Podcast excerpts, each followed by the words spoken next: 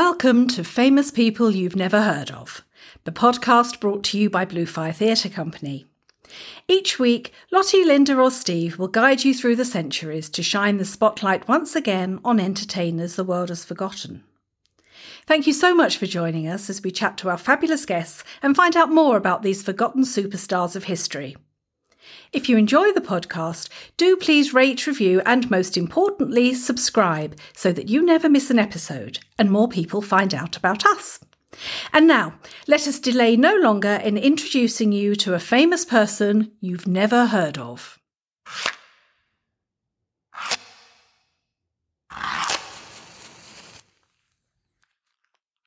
Sadly, Vesta Tilley's name is no longer as well known as we think it should be. So we've gathered together some people with different types of interest in the girl from Worcester, who became Burlington Bertie on stage and Lady de Frece off stage, to reveal exactly how much of a phenomenon she was. First, we hear from Chris Jaeger, director of the Worcester Festival and Vesta Tilley expert. And then our Lottie has a chat with Ann-Lindsey Wickens, who has appeared as Vesta Tilley on stage several times about what it is like to get under the skin of such an iconic figure.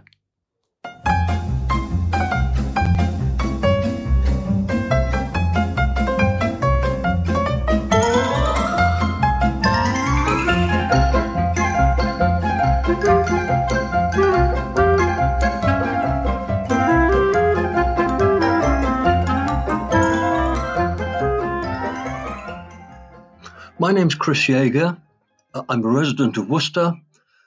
Many years ago, I wrote a play about Vesta Tilley called Vesta, funnily enough, and that has now performed over 50 times around the country in, in theatres. And for many years, I was chairman of the Vesta Tilley Society.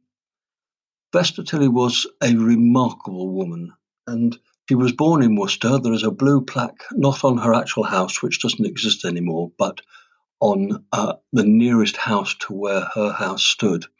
And there are several buildings in Worcester uh, dedicated to her. One of them is her halls of residence at the university, and there is a, a, a hall in Lowesmoor which is uh, which is named after her. Um, she she wasn't great at staying in touch with Worcester. Um, she wasn't really a family person. She she started touring at the age of three, unbelievably, and with her father, who she idolized, um, once she went on tour, she, she virtually never came back. Um, she obviously wasn't close to her mother. In when she wrote her autobiography, in in 282 pages, she only mentions her mother Matilda once, uh, which is, I think, quite remarkable. Um, and once she'd left Worcester, she really ne- only came back once uh, to open a conservative fête in in uh, her middle age, but but she wasn't she wasn't close to Worcester, that's for sure. What is for sure is what an amazing woman uh, she was. Um, once she she had made a decision at about the age of eleven that she would dress as a man. She never ever performed on stage as a woman, and she got away with a lot of material and stuff which a man wouldn't have got away with because she used to send up all the the stereotypes of, of, of men and they loved it. Um, whereas I think they would have been offended had it been had it been a man. Uh, she was uh, the second child of thirteen, so I suppose it's not surprising that uh, her her family um, uh, was not was not something that, that she felt she could be close to. Um, she never went to school for a day. She was self-educated through through the theatre and through meeting people, but a very very intelligent woman. Um, she was for 30 years probably the highest earning woman in Great Britain. That's that's incredible. And and she she used to make uh, at a time when uh, the average man's wage was a pound a week she was earning 11 or 12 pounds a week uh, as as a 10 year old, um, which, which, which, is terrific. Um, she tried film a couple of times, absolutely hated it, never went back to it. She she believed that performance was about live work and she hated the repetition of films. Um, later in life, uh, her husband was knighted for his efforts in the First World War, which indeed she helped with. She used to recruit from the stage sometimes, and uh, she would have a recruiting sergeant. She would she would appeal to to men. She would sing songs about how wonderful it was to be a soldier, and then they would sign them up. And at one particular occasion in the Hackney Empire, she uh, she signed up 300 men uh, that became the Vesta Tilley platoon. Um, as I said, her husband was knighted and she became Lady de Frece. She was incredibly loved by the uh, people who came to see her. And when she retired in 1920, uh, theatres all over the country had leather bound books that, that people could sign at her last performance to say goodbye. It was called The People's Tribute to Vesta Tilley, and there were over 2 million signatures, a, a staggering figure in 1920. So, um, she was probably the greatest music hall star that's ever been produced in this country, uh, and she was certainly the most wealthy. Um, she came from a very, very poor and normal background, and her incredible talent made her the superstar that she was. So that was Vesta Tilley.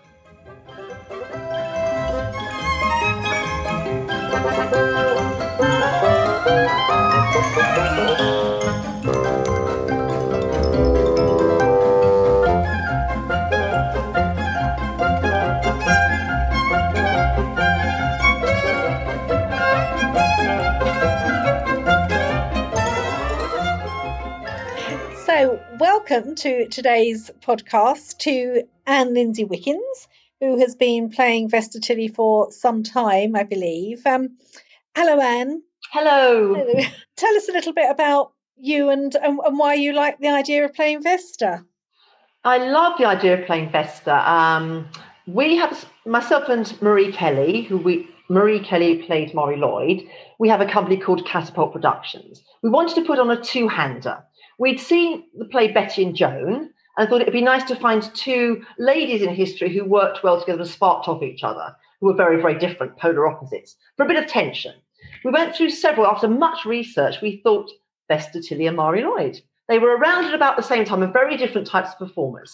So that's why we hit upon that. Um, I chose Vesta Tilley, having played Vesta Tilley many years before, and Marie w- would like to play Marie Lloyd, and that's how we divided it we decided Michael Thomas wrote the play for us, and we took it from there.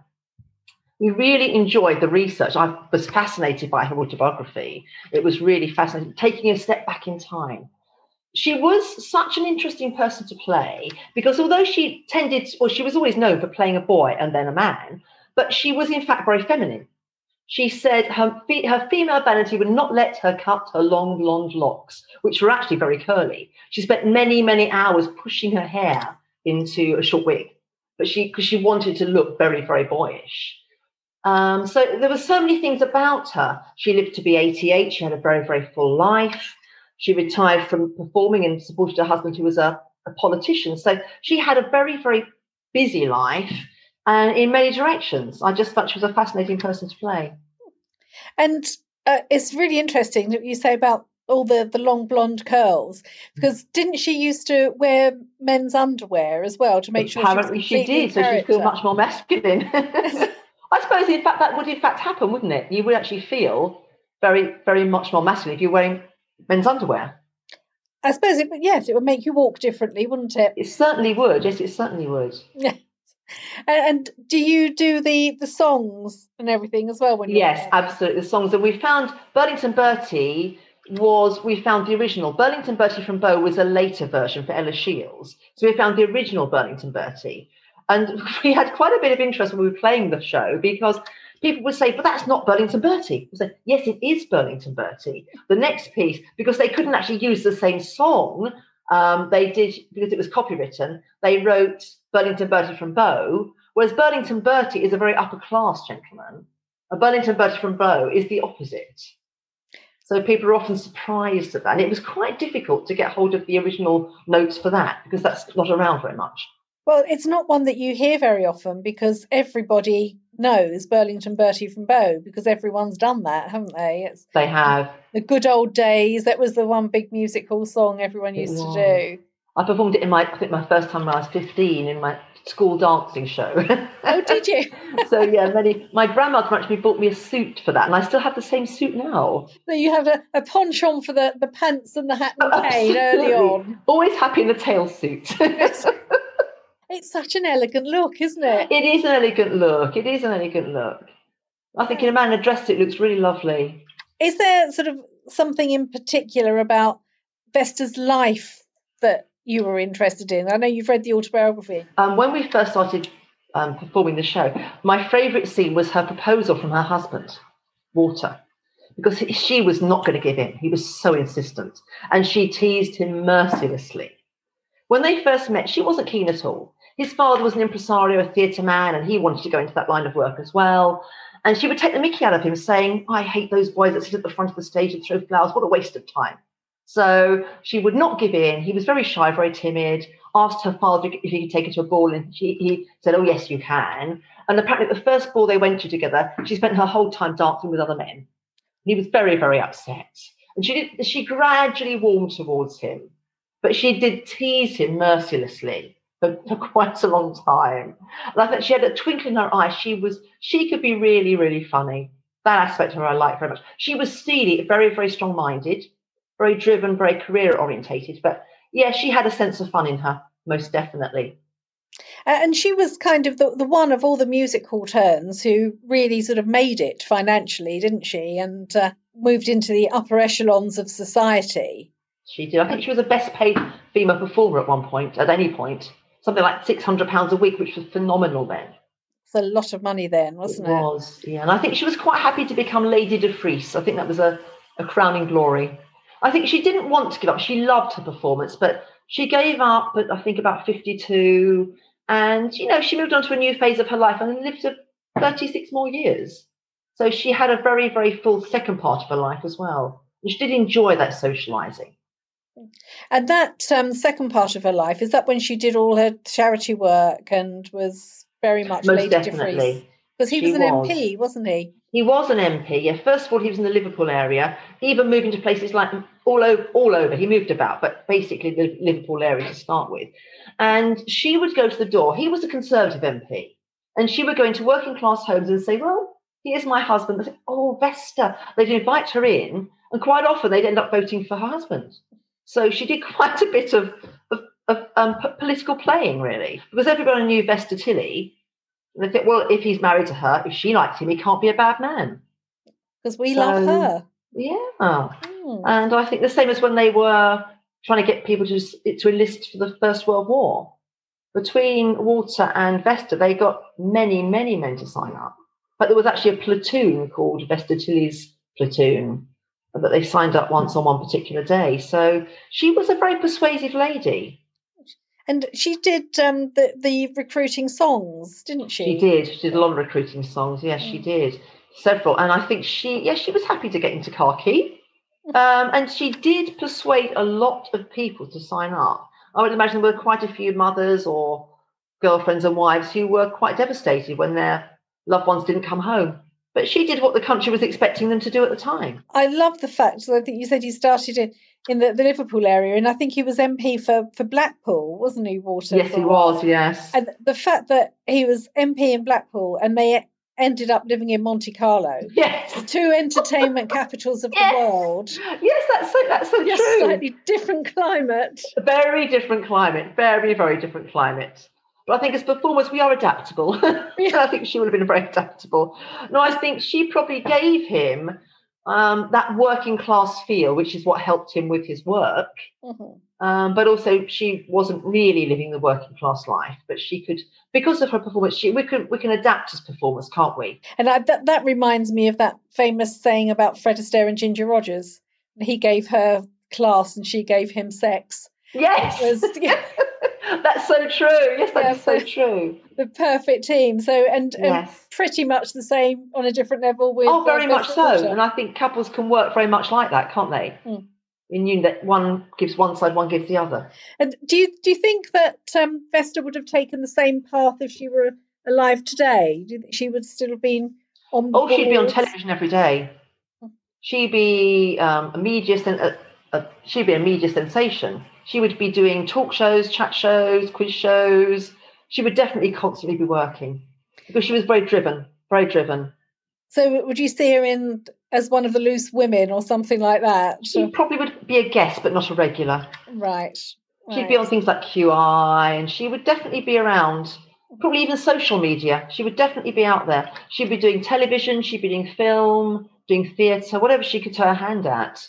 And she was a very bright lady, wasn't she? She was. She was. you know, very she was very clever, which is interesting considering she couldn't have had very much schooling, because I'm guessing she would have been touring around when she was working from the age of three. So I'm assuming she was partly home educated, very much attention to detail. as proven by the the men's undies. Absolutely, Yes. exactly, yes. I must stop talking about the Don't men's talk, we mustn't talk about men's underwear anymore. Perish So the when you- thought. When, when you're playing her, do you sort of take her home a bit with you? Is is there something of you in her and her in you? Do you think? I think there is definitely. I think we can all, as performers and actors, we can always adapt into someone else's way of thinking. And I think studying her, her background did help in that. Um, I started quite early in life as a performer, but you, you think, yes, I can't tell how she feels. I don't think I'm similar to her in many ways. She could be very, very cutting and very abrasive. Um, and she was very, very driven, which I admire. And I think that part of her I like to take on board. I think, "Ah, I could be like this, very determined, very pos- positive, very confident. There are t- I think it's very nice to look at somebody else's attitude and think, yes, perhaps I could use that attitude. We can learn from these people, can't we? We can. When you think how successful she was in those days as a woman, that's phenomenal. Did she make any movies? No, I think no. There was a film about her called After the Ball, which was Mm. was afterwards. There were I did see one or two little cine clips, but nothing particular. She did do pantomime. She was quite often principal boy in pantomime. She loved doing panto. She was Yes. apparently a very good principal boy. And the singing voice was. I've only heard again recordings of her as she was elderly, and it's very difficult to tell what her voice was like when she was younger. But it was it was a good, clear voice. And pretty strong, I should imagine, because Very much so. in th those good old days there were no microphones and big sound systems, were there? Were travelling from theatre to theatre in the open air at night and going to tour again. So she must have had quite a strong voice. Yes. Yeah. Must have made her quite a formidable person in her, her later years as well. I think so. Very much people would be a little bit in awe of her. Hmm. She was a very larger than life character anyway. I think she had, she had a circle of friends, but perhaps it wouldn't have been so easy to to know her if you weren't inside that circle of friends. Hmm. In fact, she did come back to stay with a good friend when she died. She was left Monte Carlo to come back to London um, for a while. That's when she was staying with a friend, and that's when she died in London. And she's buried in London, isn't she? She is, yes, she is. Although she didn't come from London, it's nice that she's back in the UK. yes. It feel the right. It would feel the right thing to do. It just feels right, doesn't it? It, it does. Think she's back home, kind of. Oh, absolutely. She's back in her resting place, as it were. And uh, I know, obviously, we're not terribly sure of what's happening in the uh, near to, to mid future. Do you um, have plans to take her back out on the road? We do indeed. We're hoping to do a two-hander, but it's a three-hander, including an MD, which will be a little bit easier to tour than it was as a, a seven-piece. Um, taking it back out as Vesta Amari. Oh, that's nice. We're hoping to do that in well, again, as soon as we can actually get the, the whole booking system going, hopefully from the summer onwards. Well, thank you so much. It's been so nice to chat to you today and actually get a, a proper insight into what, what might have made Vesta work. Um, so good luck with the, uh, the the tour. Let's hope that we're out there sooner rather than later. But thank you, thank you very much indeed. It's been a pleasure. To celebrate International Women's Day in 2020, the composer Jessica Danheiser created an album entitled Orchestral Portraits. For her subjects, she had to select seven individuals from the hundred pioneering women featured in the National Portrait Gallery's book of the same name.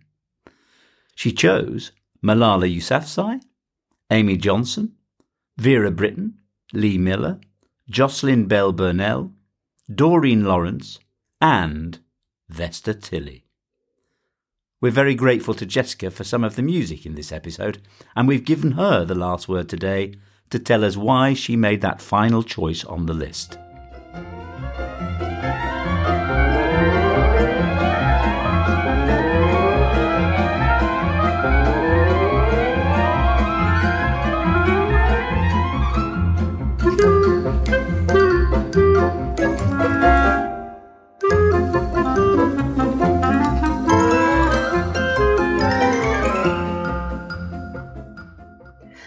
I chose Vesta Tilley because um, I was basing the tracks on this album each on a portrait from a book um, published by the National Portrait Gallery of 100 pioneering women.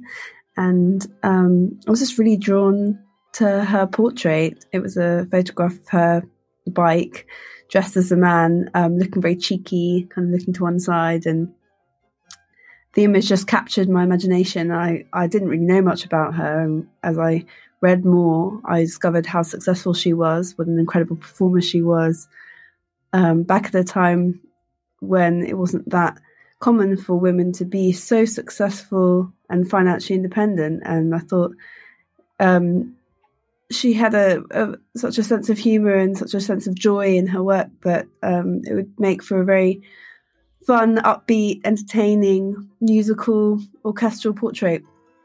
And um, that was in contrast to some of the other portraits that I had chosen which were slightly more reflective or, or, or more romantic or darker. Hers was just one of joy and playfulness. So that's why I chose her.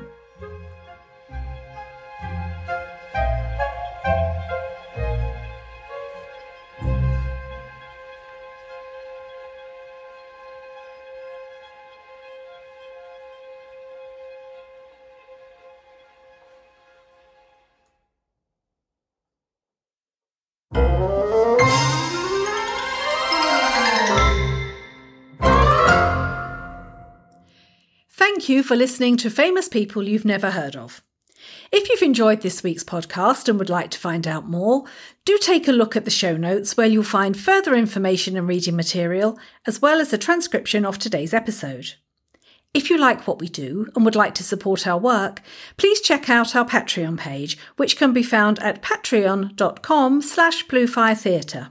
Or, if you prefer to keep us going with a caffeine fix, you can do so at ko-fi.com. That's ko-fi.com slash bluefiretheatre. We really appreciate any support you can give to help keep the show on the road. And we'd also love it if you give the show a rate and a review. It really helps us to remain visible out there. And don't forget, you can follow us on Facebook, Instagram, and Twitter, where we'd love to see you.